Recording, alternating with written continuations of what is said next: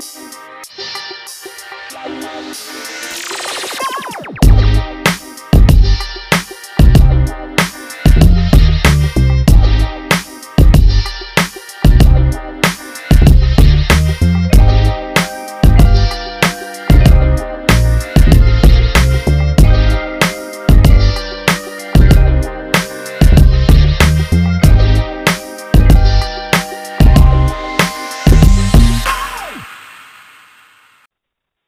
Hey fans, week 57, October 9, 2019. Man, the year's flown by. Next week you'll be buying Halloween candy, Cleavon. I know it's Snickers and Twix for me. Man, Butterfingers and Almond Joy is my particular favorites, man. But um, it's here upon us real quick, man. This year's gone by so fast. It's uh, things happen quick when you're having a lot of fun, right? Oh, absolutely. Time flies when you're having fun. All right, Cleavon. October 9, no, the number 9, who wore that number best? I got Norm Johnson, actually the first guy to come to my mind. You remember Norm Johnson? Oh, I do remember Norm Johnson, the uh, sure-footed kicker for the Seattle Seahawks for over a decade. For a very long time, he wore that number pretty well. Uh, who else you got wore that number nine pretty well, sir? Uh, I would have to say Ted Williams and your guy Drew Brees probably wore them the best. Drew Brees sounds like he's coming back, and looking like my Super Bowl pick is uh, still intact. Once he gets back, Teddy Bridgewater, we'll talk about later, but won a couple games his absence, and has them Saints still riding pretty swell. The number 57, a little tougher number to pick from. But right off the top of my head was Dwight Stephenson, Hall of Fame center. Would you have wearing number 57? Oh, I had to go with that guy uh, that does the prime time with Boomer, uh, Big Tom Jackson, over there in Denver. He wore the uh, the crushed orange quite nicely. Yeah, the orange crush. They were state of stalwarts back in the day, and Tom Tom Jackson did his job. You're right about that. This weekend, man, we had some inter- interesting games go down took Monday night for me to get blown out in one fantasy one fantasy game because I did not start Matt Breida, who kicked off the game with an 83 yard touchdown. Sad to say, I just watched my guy on my bench score all them points. But the quarterback for the Cleveland Browns, Baker Mayfield, I have to admit right now, week five, going into week six, now still a lot of football to be played. But at this point of the season, I'm a little discouraged about the Browns and what they're doing. And it causes a few questions for me. Is Baker for real? Is OBJ over, overrated? Or the Cleveland Browns as a whole overrated? You tell me what your thoughts are. Well, let's start with the first one. Is Baker Mayfield overrated? I don't think he's overrated. I think he made the mistake of trying to have the bravado and the swagger of, you know, a Miami Hurricane caliber football player. And in reality, when you do that in the pros, um, they just make extra notice of it. Um, I, I remember very vividly when Reggie Bush came into the league and everyone, every defense in the league decided they were not going to be the Fresno State highlight reel, and wherever he went, they just followed him. They just were extremely cognizant of where he went, so he could be nothing more than a decoy because there was always going to be five people surrounding him. Baker Mayfield comes out, talks about how he's being a little bit dangerous and, you know, disrespecting the coach uh, that just got fired, won't shake his hand, uh, tells Duke Johnson Jr. to get on board or get out, um, tells everybody in the league what what they're going to do, you know, and then he doesn't produce because every because he's all of a sudden become the focal point of it. I'm not sure he's talented enough to carry all of that out, it sounded good at the beginning, and everyone gave him a lot of credit for having that kind of confidence. But if you're not able to back it up, the NFL will humble you quickly. So, from that perspective, I think he just overrated himself, and the league just caught up and has paid, you know, has he has their undivided attention. So his ability to do things that he ordinarily would have done because he's just kind of under the radar, not at all with regards to Odell Beckham Jr., he doesn't throw the ball to himself, so it's kind of hard to say that he's overrated at this point. Um, your value as a diva number one wide receiver is really tied into your quarterback. I mean, Michael Irvin could do it because he had Troy Aikman. Jerry Rice could do it because he had Steve Young and Joe Montana. I mean, certain players can do it, but if you have, you know, Baker Mayfield coming off of Eli Manning before that, you'll end up like Keyshawn Johnson. You'll always have the you know the physical attributes and the potential to be a great receiver, but you know if you have bums throwing you the ball, then there's a whole not a whole lot you can do. Well, hold on, hold on, um, hold on. Back up, back up, back up, back up, back up.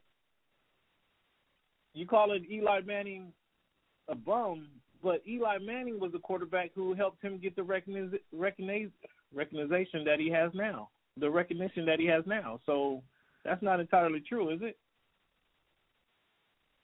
Yeah, that is entirely true. The first couple of years, Eli still had a little bit left in the tank. The last couple, he he had been doing Odell Beckham at, at the service. He wasn't who he was, and um, yeah, certainly not someone that a number one defensive receiver wants throwing the ball to him.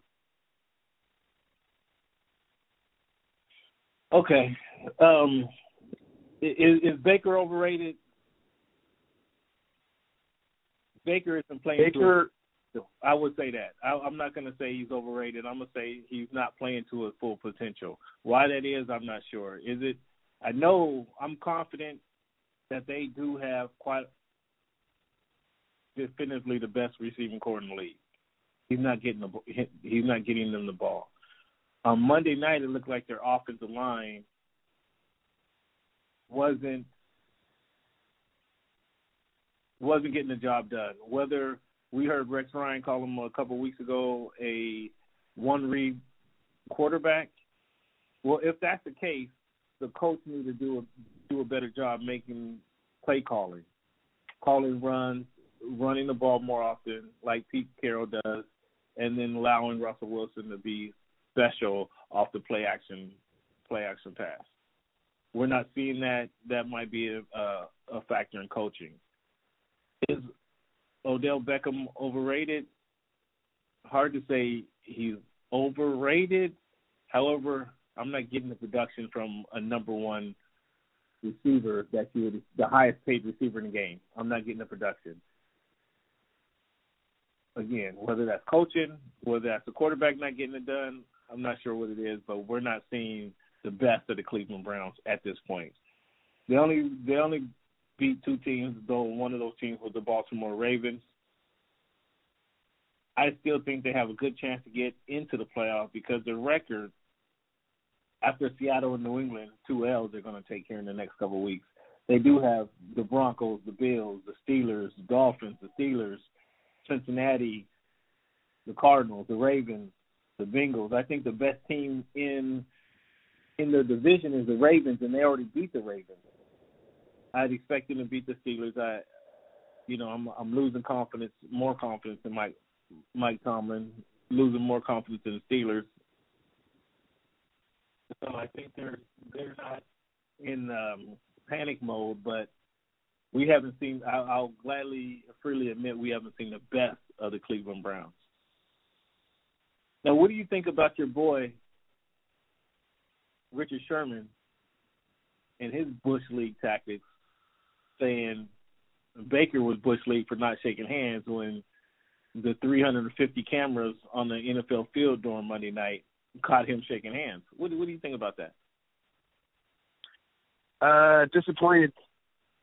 Uh, okay. Certainly, I know that Rich was excited to be on an undisputed team, win on Monday night in impressive fashion, and be able to kind of get back in front of the camera with some type of, uh, you know, bravado, some type of purpose um, you know, not having been able to do that in quite some time, I was just extremely disappointed that he came with a lie.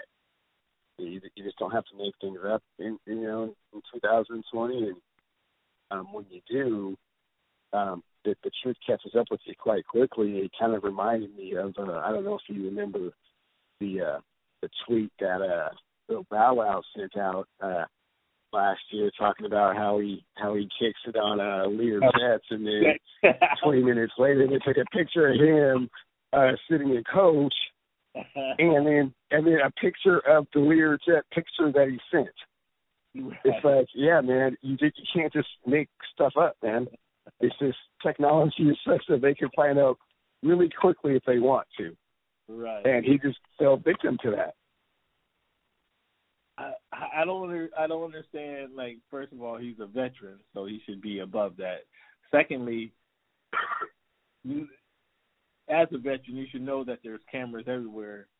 Lastly, Baker was Sherman.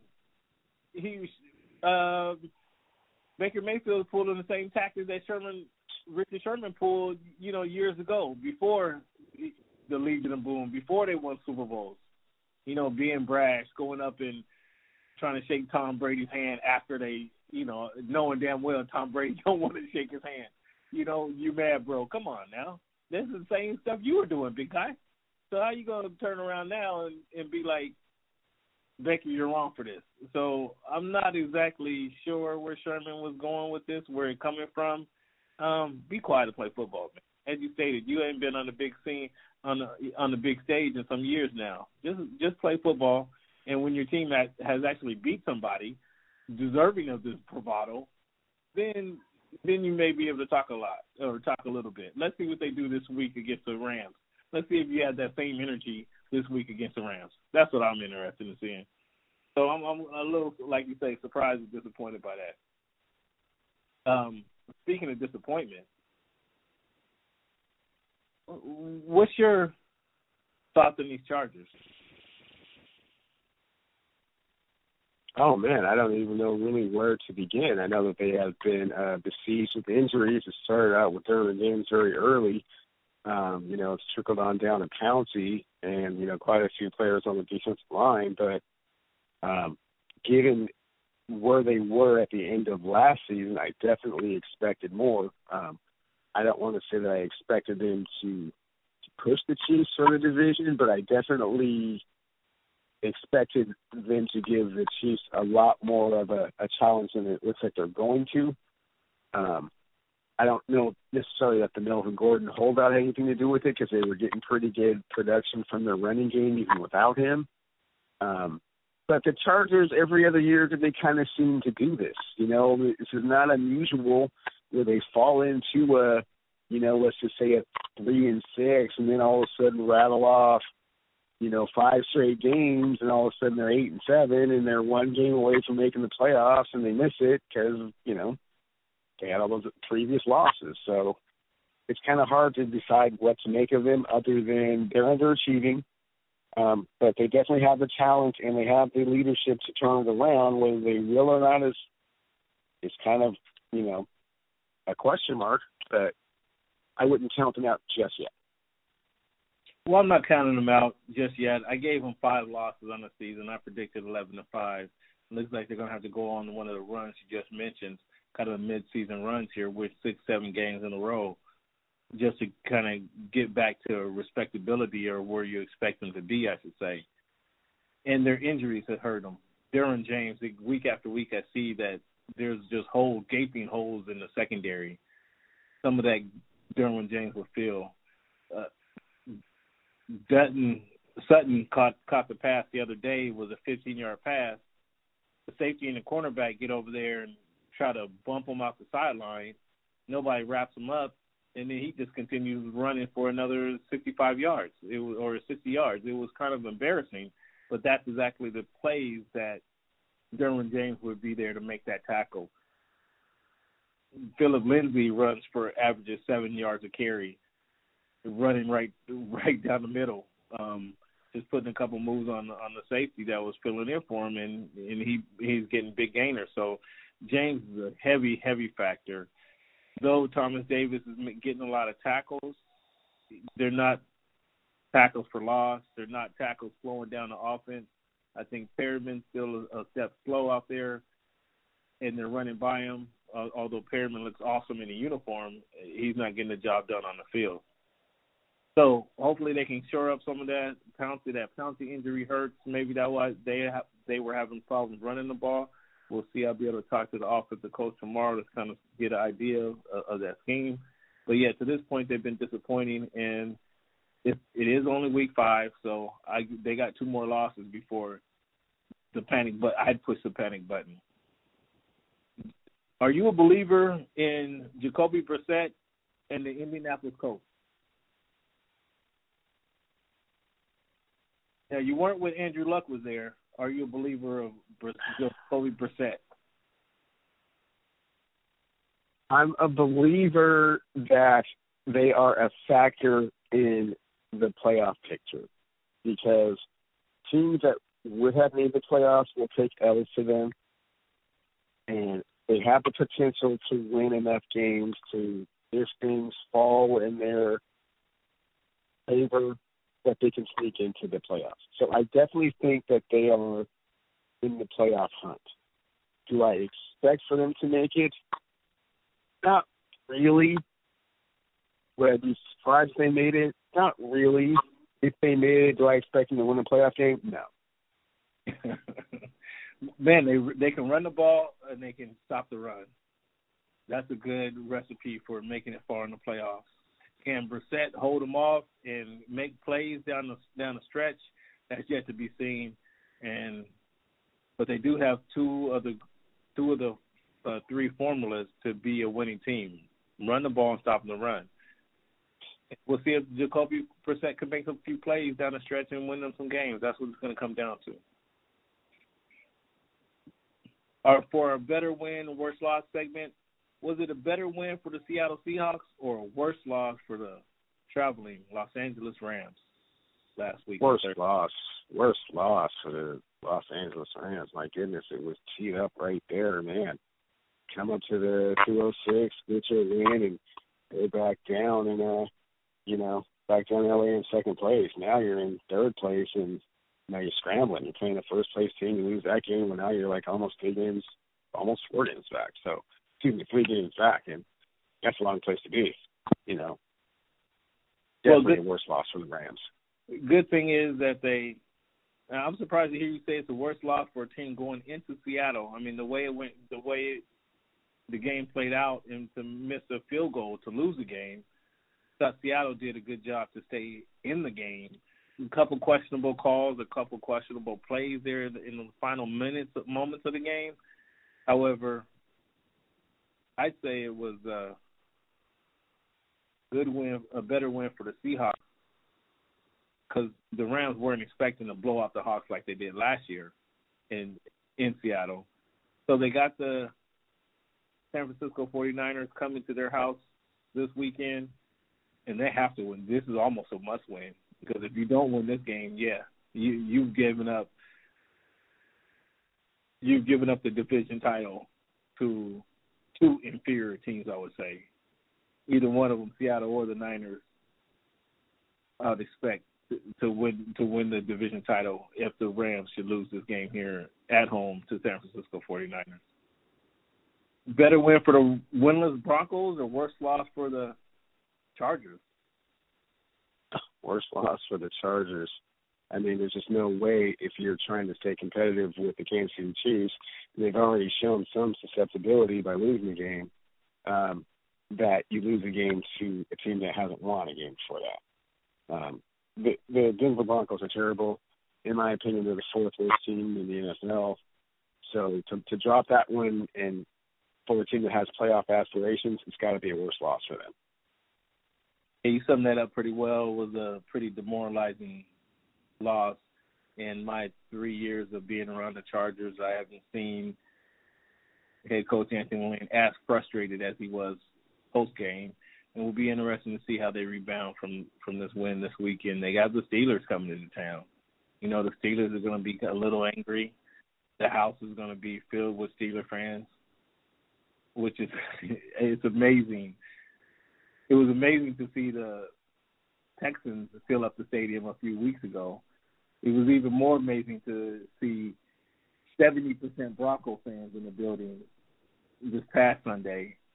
And I can only imagine that the Steelers fans travel more than the Broncos fans. So I can only imagine what the stadium's going to look like this week. Um, the Chargers, it's unfortunate for the Chargers. They're they're they don't have a home game. There's no game where they can say we're comfortable, take a deep breath, we're at home. This is our territory. This is our turf. They don't have that like every other team in the NFL does. So it it has them at a disadvantage. However, when I approach the players with this, they say they're used to it. This is what we. This is what it is. This is what we expect. There's nothing that we can do to control it. it it's unfortunate for them. So the Monday night game we spoke a little bit about was that a better win for the Niners or worse loss for the Browns? Uh, better win for the Niners. I think the Niners thought that they were pretty good, and after the way they roughed up the Browns um, on national television, they they're definitely feeling themselves. Um, they think that they're really good. Um, they think that they're in that conversation for, uh, you know, let's go play in February in Miami. So definitely a better win for them. Gives them confidence. Um, they were able to see their team at their apex, you know, at their fullest extent of their powers, and you know what that looks like. So definitely a better win for them. Well, I still think they have some room to grow Jimmy Garoppolo didn't have an outstanding game. They won the game mainly on their defense and the three turnovers that Baker Mayfield gave them. So I wouldn't go that far, but to say that they're a playoff team, but they have they they won the game convincingly, and that's what you want. You want to see some of the young studs uh, step up and make plays, and that's what we saw from them on Sunday. Speaking of those Cleveland Browns, man, I had Cleveland Browns in my confidence pick. I told you I only gave them one point, and they lost that point for me as did the Chargers. They lost two points for me. As did the Chiefs. They lost four points for me, giving me a total of eight mm. points a week. Um, you lost KC too, man. Don't don't get too loud over there. There was only one point, and the Chargers lost for you. You came in a total of eleven points, and I got a little ground to make up. I'll leave it at that. I got a little ground to make up. Somehow you jumped out to a quick lead here through five weeks commanding is I think I think it's a word you're, you're groping for a commanding lead in the uh, pick. So yeah. Uh, well, I wouldn't go that far, buddy. But you, you got you got jumped out to a, a good lead. Good good work out of you. Um, to review the game from last week, we both had Seahawks winning. We both had Cincinnati over the Cardinals. Cardinals uh, eked out a win. My Buffalo Bills beat the Tennessee Titans, gave me an extra point there. We both had the Bears, who lost to the Raiders in, in London, I should say. Toronto or New Orleans got us to win. Minnesota got us to win. Philadelphia got us to win. I had Buffalo beating Pittsburgh. New England, we both had New England winning. I had Jacksonville over Carolina. I was going with Minshew Mania. However, your guy, Mr. Special Team Player, has now led the Bucks or led the Panthers, I should say, to three a three and two record, and it has a lot of people wondering where is Cam. I had Houston over Atlanta. They went ahead and blew them out. As I stated, we both had the Chargers over the Broncos. I had Green Bay over Dallas. You want to talk about that game and talk about your Cowboys and what happened there? Well, I, I certainly thought that the uh, the Cowboys would do better than they did. Um, you know, it's Aaron Rodgers was stepping up and being an Aaron Rodgers kind of kind of player. You know, they established a run game. They played strong defense, and then you know they took Ezekiel Elliott out of uh, out of the game. Well, Aaron Rodgers, I think, was just along for the ride because, as your boy Aaron Jones had four rushing touchdowns last week, and that defense isn't the defense that we've seen from last year or earlier in the season. And the Cowboys has also beat three non-playoff teams to get to this record, to get to this point in the season, and then lose to, uh, you know, the Packers who've been playing good defense. So it's yet to be yet to be determined what this team makeup is. Though they do get the biplanes this week and a chance to get healthy. Mm. Uh, we both had the Chiefs and we saw with the Indianapolis Colts with their ability to run the ball, and you know, it was a self-inflicted wound when the lineman, the tackle, I think it was, stepped on the foot of MVP Patrick Mahomes. But that severely slowed him down. He wasn't able to get around, get out of the pocket, and make big plays. And they're missing, you know, it, it's hard to say, but they are missing a couple of big play receivers, uh, most notably Tyreek Hill. So they actually took an L. I don't think anybody had them going six, uh, 16 and 0. However, I don't think anybody had the Colts beating them as well. I sure didn't. So I lost there. I did have the Browns over the Niners, and you stuck with a homer pick in the NFC West and put the Niners over the Browns, or maybe that was just to stick it to me and Baker Mayfield. Oh, that was just that was just complete total transparency as to what was kind of was going on. I tried to forewarn you, but you just didn't want to, you know, pay attention. So sorry about that for you. Well, nonetheless, uh, I won the picks for the week nine to seven. Actually, the picks against the spread. I had Buffalo, Jacksonville lost. I had Green Bay give me two points. You had New Orleans, Pittsburgh, and Atlanta, who both lost. Pittsburgh and Atlanta give you one point. So again, closing ground on there on the picks against the spread, and we got there's some work to be made up there. Let's take a break right here, Cleavon.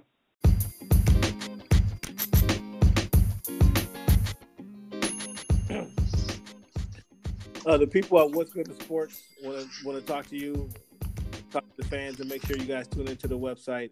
Every Cleavon, have you seen the What's Good in Sports website?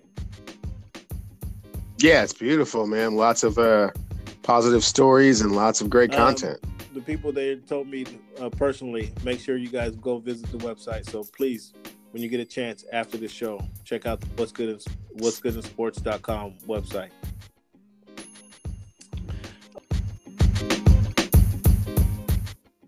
Looking into looking into the games that we're looking forward to seeing this week. I'm looking forward to seeing my Dolphins get their first win of the season. But might be their only. Well, we got the we still have the Jets and the Bills to play, so we'll probably get three wins, four, four wins I can count on for sure this season. But we're gonna get the first week win against the season against the uh, Washington Redskins, opposed to what all the haters and doubters think about our squad. Another there's several good games this week actually. The Texans take on the Chiefs. The Eagles play the Vikings. The Niners play the Rams. Steelers at the Chargers on Sunday night, and the Lions and the Packers. What games are you looking forward to watching, sir? Most, I should say. Well, let's let's let's let's not beat around the bush. I'm I'm you know very interested to see how the Rams and the 49ers end up because you know it basically will determine how the NFC West you know unfolds going forward um, in, in addition to you know the, the Hawks going across the country and facing that Baker Mayfield guy you seem to keep wanting to talk about and that great uh, receiving corps and you know I know I know how much Chubby helped you out last week in the uh, fantasy football rankings. So uh, those two games, without question, are the two games that I'm the most looking forward to seeing. It, it will go a long way to determining how the eventual NFC West champion will be. Okay. Well, yeah, there's a lot of good football to be played. Um, if we go down the list, let the fans know that I do have my my Miami Dolphins upsetting Washington. It's not even an upset. Well, Washington's favored by three for some reason. How they have a um, they'll have a new coach coming there, and who's even quarterback? Is Colt McCoy the quarterback? We don't even know who their quarterback is, and they have it's still Colt McCoy, yeah. And sure they, they Colt McCoy beating my Dolphins. Come on, man. The Dolphins. Yep. If they, if they can't beat the Washington Redskins, this is then what? Then what? We might make. Then what? We might need to make some serious changes down there. I mean, cause, oh, okay. Oh, for real, mid-season? Wow, I thought you guys had a plan. Stockpiling all those picks, and um, you have the Belichick disciple at the helm, and you know, man, good thing is coming in 2022, 2023, right? 2022 and 23. What the hell are we supposed to do till then? We just losing games. Uh, you just gotta wait. You just gotta wait it out. come on, man. This that is the dumbest philosophy. Uh, uh, uh, uh, that's the dumbest philosophy available. If the coach is any good, any and worth any grain of salt, he gathers his team up and say, "Hey guys, for pride's sake, you know, a lot of you guys have kids, a lot of you guys have wives. Aren't you embarrassed to go home? Aren't you embarrassed to show your face on South Beach? 0 and 4? I mean, for pride's sake, win a damn game. It's, it's this is this is atrocious. If they lose, lose to the Skins, man, I might have to. Oh, they're losing. I might have they're to losing to the Skins. Talk to, to Stephen Ross. I mean, I might have to okay, go. you. I might have to go put my name in the hat for the next GM for the coach. Ross, let me let me talk to these guys. Let me let me pick a coach in a, let me pick a coach. Let me pick a quarterback. Let me pick some players because I guarantee you, I can find some players who want to win and who want to win football games. It can't be that freaking difficult. It cannot, and it's irking the shit out of me out here, week after week, and hear people make jokes about my squad. It, it, it's it's irking me. I'm I'm I'm about at my boiling point. And Stephen Ross, if you're listening, man, I'm gonna have to come down and talk to you if we end up losing to the Redskins. And that's not gonna be a pretty conversation. It's gonna be like Ice Cube going into going going into the Interscope Records with the baseball bat. Like changes, furniture is gonna have to be changed around here. There's gonna be rearranging of furniture around here if I have to go down to South Florida, Stephen Ross. So I encourage you to get these boys, um, have these boys winning the game. Okay. Well, they they they sell those Louisville Sluggers that you're talking about at Dick's Sporting Goods. I suggest you go down there and kind of uh, you know feel which one out feels the best for you, and get your resume updated because they're going to lose to the Redskins, my friend. Oh my goodness. Uh, we both have New England over the Giants, Carolina over the Buccaneers, Seattle over the Browns, KC over the over the Texans. I have Minnesota defending their home turf against the Eagles. We'll talk about the Eagles. I've seen a lot of top. Um, I've seen a lot of power rankings in the NFL this week, and they all include the Eagles, and I'm not sure why. I'm just not. I'm not not sure why. I'm losing confidence in in Wentz. I'm losing confidence in that receiving corps. The defense isn't what it is. The running game is suspect. But I do have Minnesota winning this game. And uh, you want to talk tell the people why you think you have why you think the Eagles will win this game against the Minnesota Vikings? Sure, yeah, I just don't have a whole lot of confidence in the Minnesota Vikings, unfortunately. Um, Kirk Cousins did have, you know, somewhat of a bounce back game last week. Good for him. You know, finally starting to live up to the eighty four million guaranteed, um, you know, to a certain extent for a game. Um, other than Dalvin Cook, that's really the only player that really, you know, puts any fear in my heart in any way, shape, form, or fashion. The rest of those guys are, you know, they just kind of look a little lost out there, um, bickering with the uh, coaching staff and the quarterback. You know, Stefon Diggs wants out of town. Adam Thielen wants the ball more. It's a, uh, you know, it's kind of a mess over there, to be quite honest. And you know, I just feel like the Eagles, you know, can kind of weather the storm. You know, put a few things back to back together. You know, kind of, you know, stick and move, stick and move, and next thing you know, they're eight and five, and it's them and the Cowboys for the for the uh, title. You know, the NFC East, and whoever wins it, they know they get a you know they get a, a pass to the playoffs. So I feel like that that's their focus, and that you know games like this are games that they need to win, and they'll they'll take care of business. Well, Stefon Diggs, wink wink, is playing for everybody else in the league. We know the NFL trade deadline is quickly approaching. And again, Stefon Diggs is playing for everybody else in the NFL. And I don't know why T. Carroll hasn't ring that phone yet. Spoiler alert, champ. N- nobody wants Stefon Diggs, okay? uh, if I had the quarterback. Minnesota Vikings don't even really want him at this point, but, you know, they already committed. So, you know, oh well. Cut it out. Uh, I have New Orleans. We both had New Orleans over the Jaguars. Baltimore over excuse me, Baltimore over the Bengals, excuse me. I have the Rams beating the Niners. And you're going with the Niners two weeks in a row. I, I don't think as long as we've been doing this show together, I don't think you've ever picked the San Francisco 49ers two weeks in a row. I'm to have to do some research to see to check your your picks and see how this has been. But I, I can't remember you picking the Niners two weeks in a row. I, I feel I feel you're right with that. It, it's been quite some time since they've been uh, formidable like this. Um, I think that they're just catching the the Rams at a really bad time, and uh, they're going to take advantage of the opportunity, seize the moment. Uh, you know, at least get a you know what what's that? Yeah, three game cushion on them, and you know hopefully you know maintain the one game cushion they have with the Hawks. So.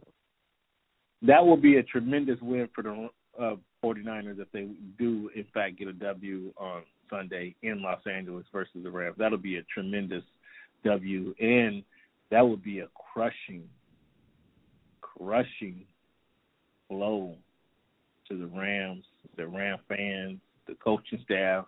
Oh my goodness.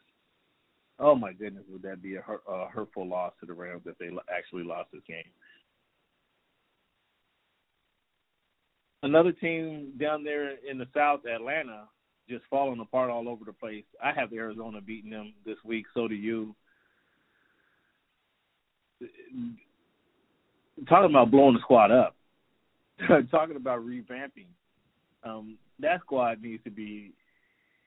I, I don't know, man. I I have no word for the Atlanta Falcons. They make after making the Super Bowl two years ago.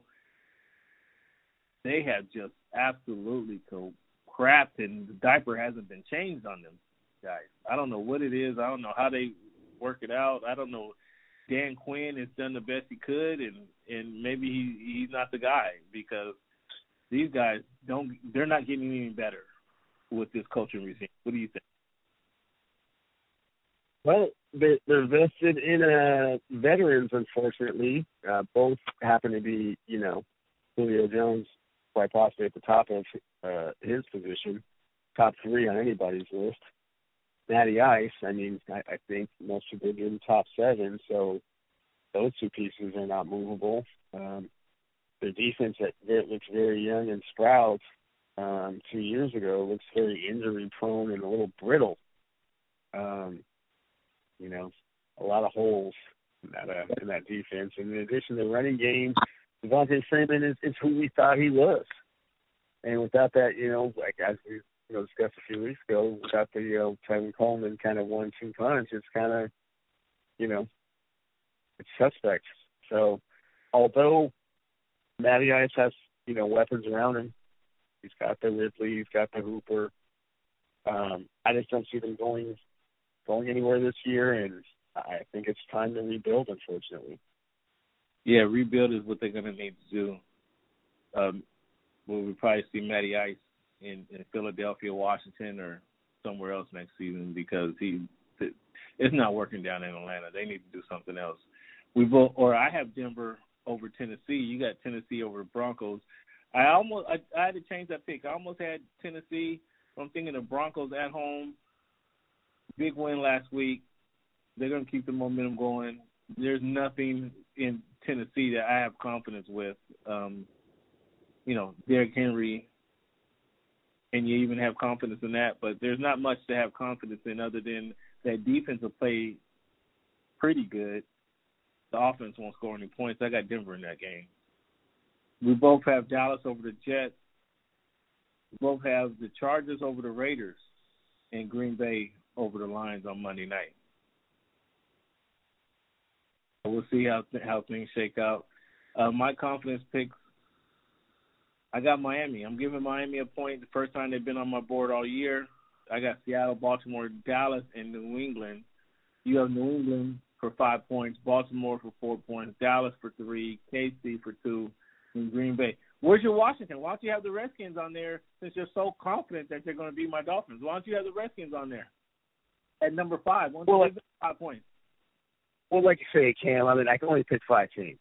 So, you know, unfortunately, unfortunately, the Skins, um, with a new coach and a quarterback named Colt McCoy, it just didn't make my top five in confidence. But am I confident they'll beat that Miami Dolphins? Yeah, absolutely.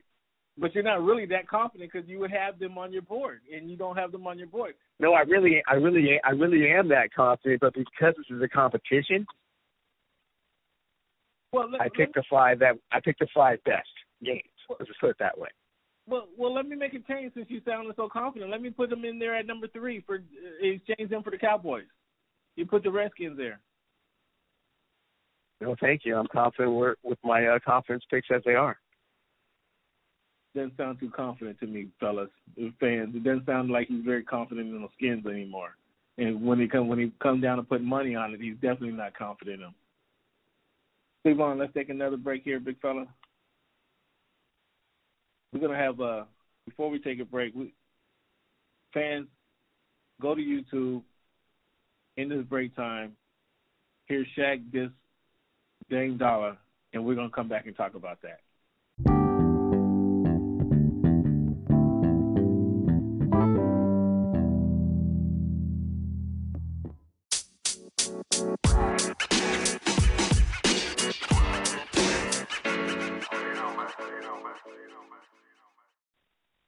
All right, fans. Once again, this is week 57, Voice of the Fans. Thank you guys for tuning in. Cleavon, let the people know where they can find you. They can find me at Clevie Wonder on Twitter, and they can find me at Cleavon Steel on Instagram. And if they want to talk about fantasy football, or they want to read up on fantasy football, what do you got for them? Oh my gosh, the craziest book about fantasy football ever written. It is called Inside the Mind of a Lunatic Fantasy Football Owner. It chronicles the trials and tribulations of a frustrated fantasy football owner and all of the egregious, devious things he does to get back at his opponents who talk trash about him in his fantasy football league. Speaking of fantasy football, we're gonna get we're gonna talk more about that later and kind of where you are and what your team is doing because uh, off the top of my head, I'm not sure they're doing too too swell, pal. But we're gonna get to that later. Oh, can't wait! Yeah. Um, on this day, sir, several years ago, 1974, in fact, Frank Robinson became the first black Major League Baseball manager. Do you know what team he was the manager of? I want to say the Baltimore Orioles. I think he played for the Orioles, but he ended up became the manager of the Cleveland Indians. Uh, on this day, 1989, kind of closer to our time, Soviet news reported an unidentified flying object. The report included a trio of tall aliens that had visited the, the city of Varuz. Do you remember hearing about the the UFO and these aliens flying around town? I do vaguely remember hearing that, but it was back in the day when, you know, media coverage is not what it was, you know, not what it is today, and it, it very well may have happened, and we just didn't have enough technology to let the whole world know, you know. Yeah, not as back then. I remember the most important in '89. The most important thing I remember hearing about the Soviet Union is uh, Kiev, the nuclear radiation explosion they had back there. A bunch of people died from the radiation and affected a lot of people, a lot of families. That's the uh, the biggest news I remember hearing about them from the, in that time outside of the, obviously the Cold War. But it, it, a little closer to today is 2000. Brett Hull scored his 611th goal in NHL. The goal allowed him to pass his father, Bobby Hull, on the all-time scoring scoring list, making him number nine on that on that list. Actually, um, about this time of year, you know, I, I closed my window in my bedroom the other day. I just closed my window I closed, you know, closed a couple windows in the house. Actually, the, the turn on the heat is not even a thought process of mine. But electric blankets, Cleavon. I'm sure you have one on your bed up there. The first electric blanket went on sale, 1946.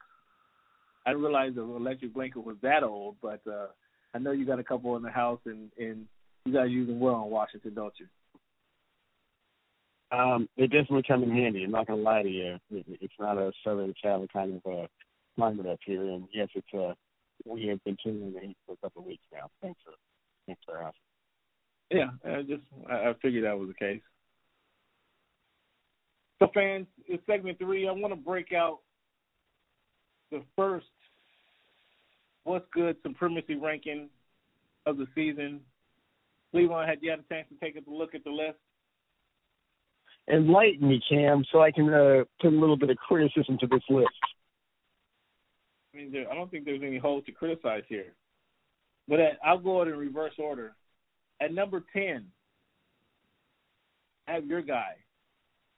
All of a sudden, you're that you all of a sudden you like this guy. Two years ago, you thought he'd just be a specialty running back, but Christian McCaffrey and Kyle Allen have led the Carolina Panthers to my number 10 ranking in the What's Good Supremacy list.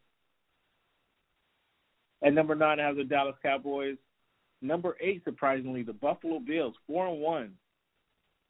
A whisker away from being five and zero, oh, the Buffalo Bills have leaped into my supremacy ranking at number eight. Number seven, I have the aforementioned Los Angeles Rams. Last year's Super, NFC Super Bowl NFC Super Bowl representative. They're still fighting the stigma of the Super Bowl hangover, but I have them hanging on right now at number seven. Just ahead of them, I have, and this will change obviously next week because I have just ahead of the Rams at number six. I have the San Francisco 49ers. And to round out the NFC West division, I do have the Seattle Seahawks at number five, led by MVP candidate Russell Wilson, who's now taking over the team. And where you where he was a game manager two years ago, today he's a MVP quarterback. Number four, I do have the Green Bay Packers, led by Aaron Rodgers, and the defense that he's never had, and a running game that he's that's been evading him for so many years. This might be the com- most complete team of the Green Bay Packers. I have them at number four. At number three, I have the Teddy Bridgewater led New Orleans Saints at number three on the What's Good Supremacy ranking. They are my Super Bowl NFC representative pick for 2009 or uh, 2020, I should say. But as of now, they are the number three team in my NFC ranking. And when Drew Brees comes back, they're going to hold tight right there at number three. Number two, I do have last year's MVP, Patrick Mahomes, and his Kansas City Chiefs hanging strong at number two of the What's Good Supremacy rankings. And sadly to say, I have the New England Patriots at number one. I just don't know how you can have any other team. They are five and zero, oh, smashing everybody. They have the best defensive coach in NFL history, along with arguably one of the better quarterbacks in NFL history. Until proven differently, they have comfortably secured their spot at number one in the first What's Good Supremacy ranking of the year. Where do you agree or where do you disagree, sir? Um, not a bad list. Not a bad list. Um, Bills are a little high, and the Texans, the Bears, and the Ravens are all sitting just right outside that uh, Carolina Panther ten spot, waiting to see what happens. Yeah, this is the this list is fluid, but there the Bears got some consideration. Their quarterback wasn't strong enough to get him into the list. The Ravens, hmm, they they make a tough argument for number. They're probably at number eleven. And the Texans, they might be number twelve. But we'll see. We'll see how things shake out. The Bills make this list. In looking at some of the numbers, the Bills have allowed 68 points through five games. That is the least points allowed since 1993. And we know what happened in 1993, right? Cam, have they played the Dolphins yet? There you go. have they played? Have they played the Dolphins yet? They have not played the Dolphins as yet, sir. No. Okay. Have they played the Jets? They haven't played the Jets again, which makes this list a pretty, which makes their squad a pretty good uh, squad because they played. They yeah, they played the Jets, man. They yeah, they beat the Jets, man. Yeah. Okay. Listen, and the Titans. Okay. The the, okay. the the Titans the Titans are in the twenties, man. Come on, stop it. Don't don't mess up. Just try to mess up my list here. So Carolina, Carolina, and the Bills are kind of the only questionable teams I would say. But to this point in their season, as I was stating, the the Bills have allowed 68 points. The last time they did anything like this through five games, I should say, was in 1993. They allowed 67 points, and I don't know if you recall what happened in 1993.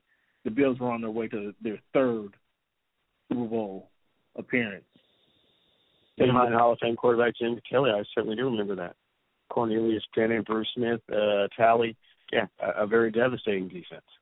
Yeah, so where, where this might be the no-name defense, they're they're getting the job done on the field. So they they were able to squeeze into my into my supremacy ranking with the four and one record, and again, just six points away from being five and. Oh, and those six points were against the Patriots, so the number one they lost to the number one rated team. So that's pretty good out of the Buffalo Bills.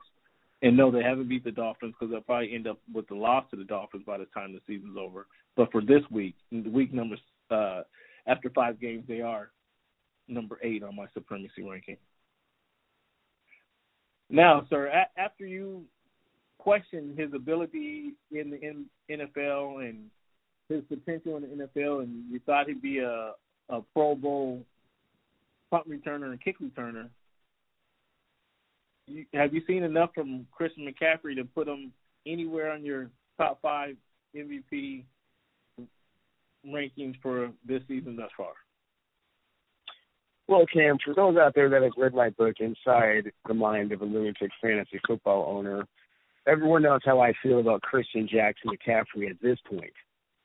Oh, I clearly, when when when he came out of Stanford, and I heard all the rhetoric and the talk about him being the next uh, Reggie Bush, I was extremely skeptical.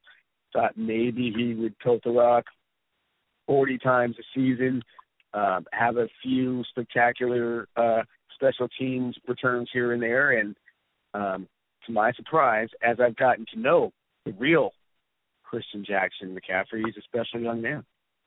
Special young man. Uh, quite possibly the greatest fantasy football player in the history of fantasy football. And if your question is, is he in the top five MVP uh, rankings as at present? Without question, he's in the top five. Where do you have Where do you have him rated? If you were to rank your MVP list thus far in the season, quite honestly, I'd have him at number three behind uh, Mahomes and Russ. That's high praise. That's high praise for for a guy who got zero recognition coming out of the coming out of college. Good good work out of you. And and you, you mentioned that the odd number forty. You thought he had forty carries in the season, which is kind of laughable. Through five weeks in the season, we have a we have a standing bet that somebody's not going to catch forty passes. Through five weeks in the season, you got DK Metcalf at number twelve. Are you are you satisfied with this are you satisfied with this performance thus far? I am not satisfied with the number of targets um, and the number of touches. No, I, I definitely know that he's capable of doing more. Um, it, it's one of the reasons that I uh, have Brian Schottenheimer on speed dial right now, as we speak, trying to figure out exactly what his plan is for the uh, six foot three, two hundred and forty pound behemoth that runs four two five. So uh, no, I'm not. I'm not uh, satisfied with his production at all. Well, help me out. How many targets would you like to see from this guy in, through five games? I mean, there's 26 targets, five games. He started four of those games, so that's if you count the games that he started, that's six targets a game. All all season for five games, that's just over five targets a game at 22 yards uh, average. What what, you, what more do you want to see from this guy? I need three to four. I need three to five more targets a game. He, he's that kind of difference maker when the ball's in his hands. But can he catch the ball when it's in the air? That's the question. That might be the question.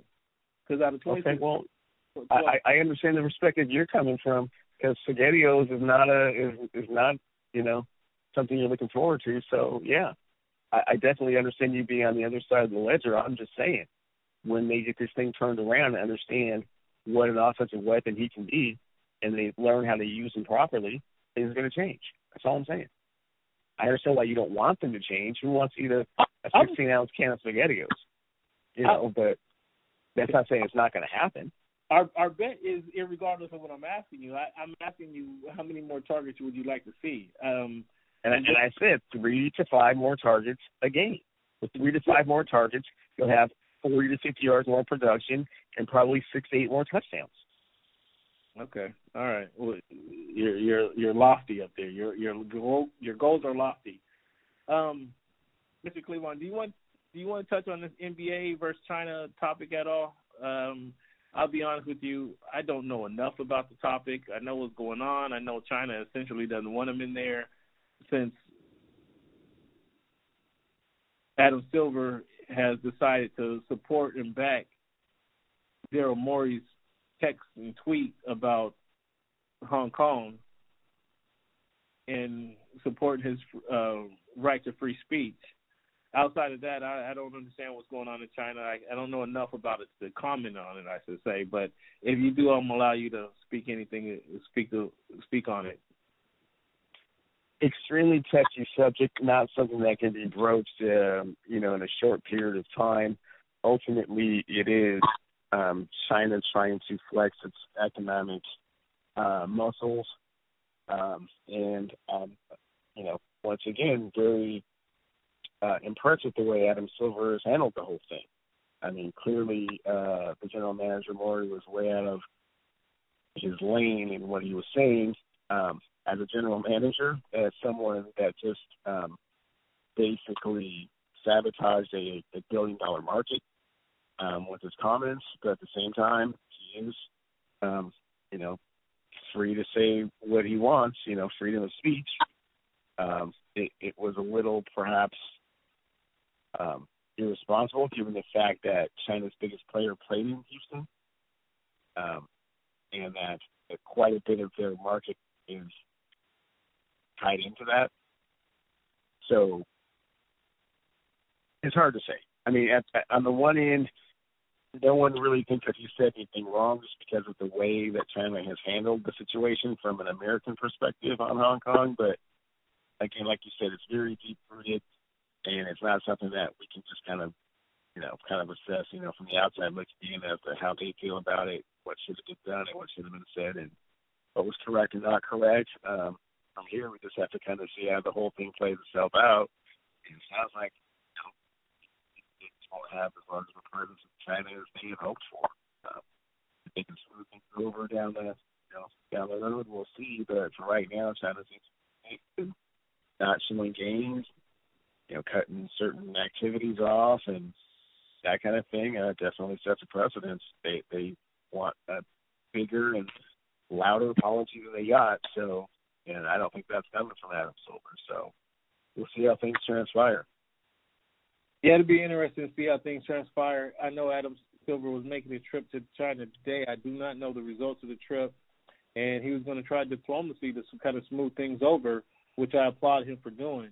The Chinese don't want to listen to it, there's not much he can he can say with them pulling down the banners and painting over the Houston Rockets logo and the various gyms that they had out there. You know, they're they're a little they're serious. They're they're serious about what they're talking about and I I would suspect that there's enough money involved with the Chargers in China, or excuse me, with the China and NBA partnerships between the NBA and their players, et cetera, that go on that they'll be able to smooth things out. I would suspect that this will get worked out sooner than we sooner than we think. But we'll see how things shake out. Um, there was another beef here recently that kind of captured the ears and minds of hoop fans and sports fans around. What's your thoughts? And and I, I guess I ask you your thoughts, and then your how do you have the score? Damian Lillard, Damian Lillard came out with two diss tracks against Shaq.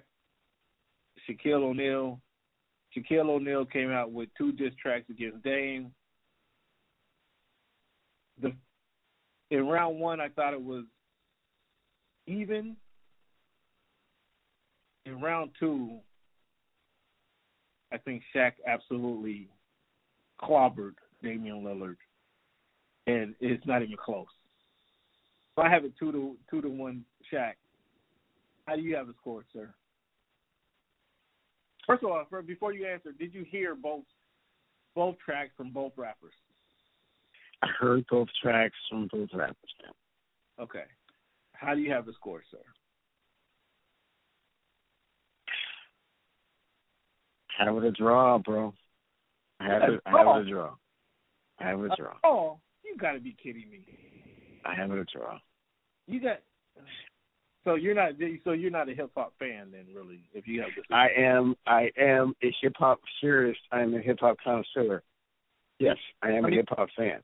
Which is I mean- why I have a draw. I mean, okay, we're talking about a diss track where it's not.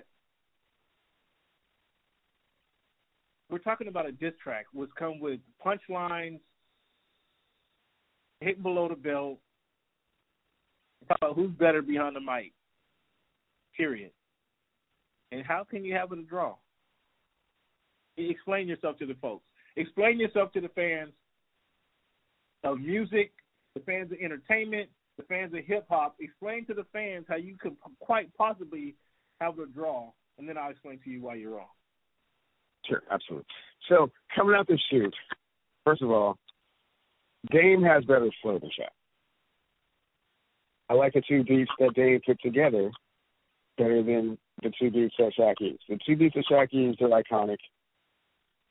You know, the B.I.G. beats, that's great. The I thought the Dame, B.I.G. the B.I.G. beat and the Dr. Dre beat. I think it's a little, that's a little unfair on Shaq's part, but here's the two beats that he tried to use. Go ahead. I'm sorry.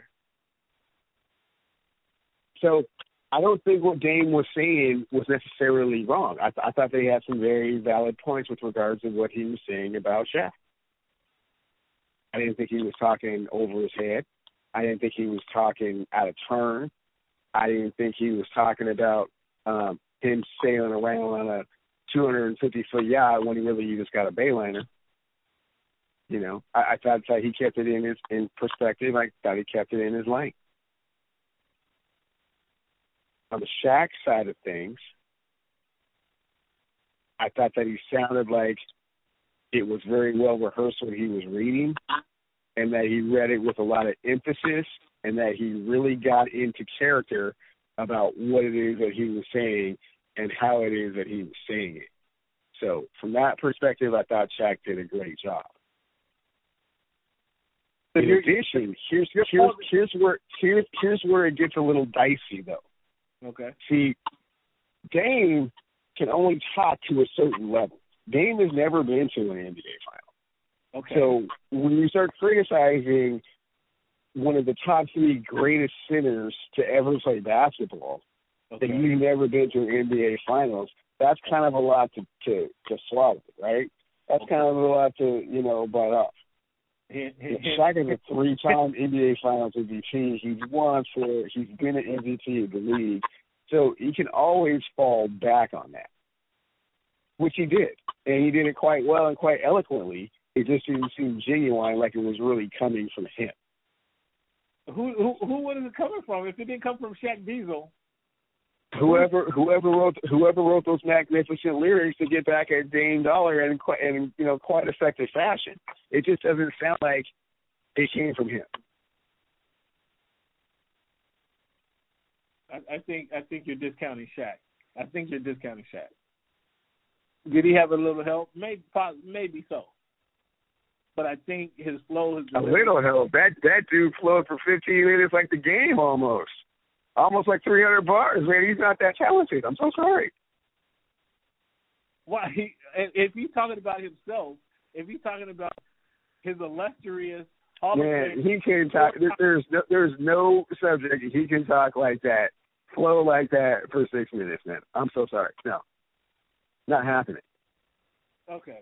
All right. Let me let me all right. So you, so you have this a draw, unbelievable, unbelievable. So I'm gonna put it to you like this: What's the last concert you went to? The last concert you went to, the, your favorite concert. What's the, your favorite concert that you've been to? What's the last one? Either one. The last one I went to was uh Nas and Lauryn Hill. Okay, so let's use Nas. You want to go? You go to the concert. You want to hear Nas come with Ether. You want to hear Nas come with If the World Was Mine. You want to hear Nas come with the, his hits, right? You don't want to go to you don't want to go to Nas's concert and hear Nas talking about here. This is what I wrote last night. Let me spit it for you. You don't want to hear that, do you? You're not. You're no. Not, you're not feeling that. So when Dame comes on the mic and he comes with a beat you never heard before, you you now you have something you have to kind of listen to and study. You're not feeling that like you hear like you're feeling when Shaq comes with the Dr. Dre beat that you bumped already for 20 years. There's a different vibe already. Just when you when you hear the first couple beats of the song, there's a different vibe that goes on there. So Shaq wins. The song, the beats, and we'll break it down. The beats, Shaq is winning because you're familiar with the beats, right? Both beats, one and two. I'll give Dame credit for coming with the fresh beat. That's what I will give him credit for. He come with the fresh beat, but this is we're not making songs. We're this this isn't songs we're just listening to just to enjoy. We're trying to hear the beef. We're trying to hear you come and spit bars, and then get at your opponent. So if it was just a song that he made, just spitting bars, that's one thing. But when it's a rap beef, you need to come with something to energize the energize the fans, energize the, the listener, and then come with something uh, not as uh, metaphoric as he did. So I'll give him credit for coming up with new lyrics, new songs. I'll give him credit for that. However, when a rap beef, you need to, you don't have the time to for people to study it and get into it because they're going to make a decision, a snap decision, by the time the song's over. You got what I'm saying? I get that. I get that. And, for, and then from that perspective, I, from that perspective, you, you're absolutely right. It didn't. Dame's Dame's flow and Dame's content didn't really have that.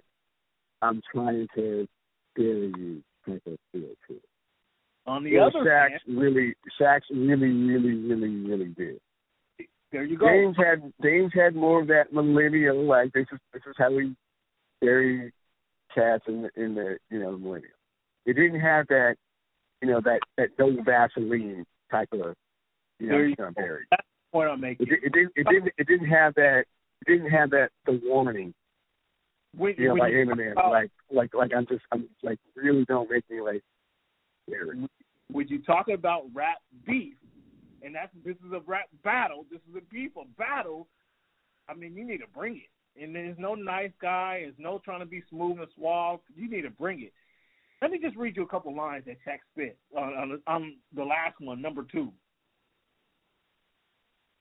We see you lose every year. No one does does it better. This is, uh, in fact, all these lines here I'm gonna read to you were in the first 30 seconds of the 30 seconds of his last his last song. No one does it better. Okay? Talking crazy ain't gonna get you nothing but smoke. Like when we see you in the playoffs every year when you choke. Like, I mean, come on. I mean, that's whoever's writing this, that's delivering this, and it blows them out the water. I'm just gonna give you one more. While you spitting metaphors, I'm spitting facts. It's it's it's over. There's over. I, I didn't have to play another minute of the song, which he also came with more hits. I mean, more more jabs, more spears, more more cuts, more slashes. I mean, um, it, it's it's not even close, man. It's not even close. In the rap beef, I'm not talking about who raps better, who songs are better. That's not what I'm talking about. In the beef, in the battle, who won the battle? That killed him, bro. That killed him. Is not close. So I hope all you and the fans understand what a rap battle means and how Shaq is cleaning kids. But the way the way the way you're coming is that you you're making it seem like Dame didn't really have any any valid points to what he was saying, and it wasn't you know cleverly you know illustrated, and that that's that's what I'm saying. I thought I thought that he did a great job of doing that. Where what I said is that in a battle, you can you can't really battle at that level. All And, and let's, let's, let's, let's, let's, let's, let's be clear. Let's be clear. Let's be clear. Dame, Dame's the better rapper. Now, who has the more content is always going to be Shaq. Dame doesn't have enough content to get into a rap battle with Shaq without ever having been to an NBA Finals. There's not enough content there. I You'll just, you know, you'll just run off a that cliff. counts. We're, that counts. We're not talking about Dame and Marcus Bagley. We, we, I mean that that went so far under the radar that it, it, it wasn't even a conscious. It wasn't even. It wasn't even on everybody's conscience because okay, Dame's been rapping for years. Bagley's a rookie. He tried. He tried to throw spit some rhymes. It, it's it's not even fair, right? The same concept. The same concept. Dame, you did you did good. You got your fresh beats, bro. You got the nice videos, bro. Good job. You good. That's nice. That's nice. But Shaq killed you, bro. I I I, gave, I thought I said it was two to one Shaq. I said it was two to one Shaq. If they was just one, the first song and the Shaq first song, Dame first song, it was one to one. It was a draw. But when you come out again and you listen to what Shaq said, it's not even close, bro. It's not even close. So I think you and the fans need to take a second look. You guys already know my vote. You can reach out to me. What's good in sport on Twitter. Voice of the fans on Instagram. You can always find me here. Reach out to my reach out on podcast. Let me a note because again, that killed it wasn't even close. Now let's get let's get to this fantasy football battle. Oh, let's let's get back to that. where I'm looking at the standings, and you're only a game up, buddy. You're only a game up. So, so I'm sorry. So let the people know wh- what place are you in? You're you're a game up. Is this what I said. Or what in, in the standings in the in the league? What place are you in? In the standings, I'm I have a two and three record to your three and two record. That's a, a game difference, sir. One game difference, and I can't wait. Wow. To, I, I think I It's very it's, it's very telling that you won't answer the question in the way that I asked it. I just told you. I'm, Very I, telling. I- Very telling. But One please continue. One of my wins was against young Sam Rothstein. That's so- very true. And, and may I address that? May I address that? How would you like to address it? One of my wins was against young Sure. Sam. So so I actually I actually lit lit some incense and I I apologize to the fantasy football gods for you know kind of getting a little bit out of character, you know, kind of being a little little smuggificent out there, uh, trying to win a, a game without starting a tight end, um, you know, a, a few other uh, you know Cassius Clay type moves out there, um, trying to prove a point. Jason gave me and this week I had the second most points with the player that scored the second most points. Whereas it was back to life, back to reality for Cam's team, which was the only team in the league to not score at least 80 points, and lost his matchup by 55 points. it was a bad week. it was a bad week on my part. Um, I'm in seventh place to your fourth place, but again, it's week five. I'm a game. I'm a game behind. Okay, couple games. I'm only a couple games out, a few games out of first place. Only a few games out of first place, and I expect to regain my footing this week to break the 500 mark. And uh, be back on track in this league. So, again, it was it was a it was a tough week. I got smacked around. The guy had the guy had record breaking weeks, man. Come on. The guy it took him a record breaking performance for him to beat me last week.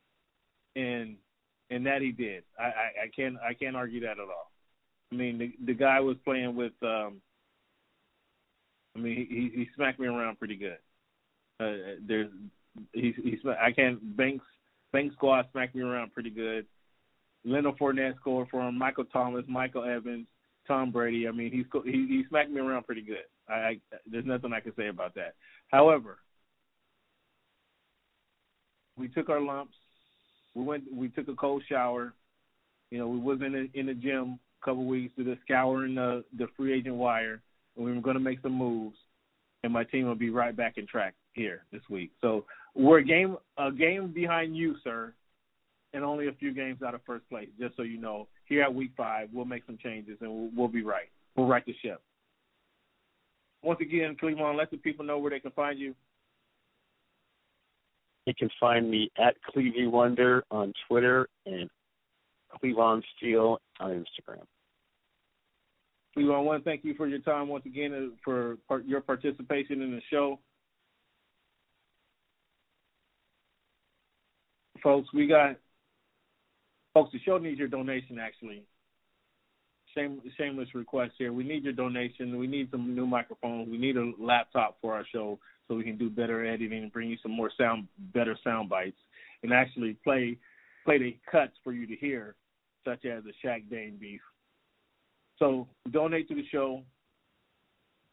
Voice of the fans. Go to Voice of the Fans on Anchor, Anchor FM, if you want to donate to the show, or simply call me and I I, I take cash, credit cards, and checks, and money orders. Cleavon, thank you for your time, big guy. Please be sure to rate and review our show. Cleavon, you tell a friend about our show. And as always, thank you guys for making our voice your choice. I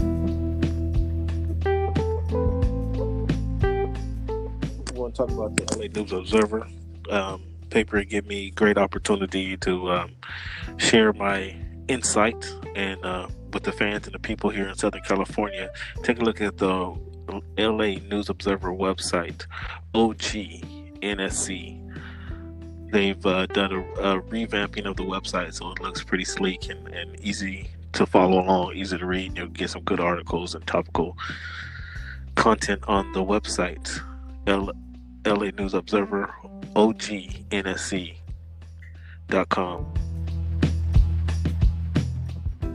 For making our voice your choice.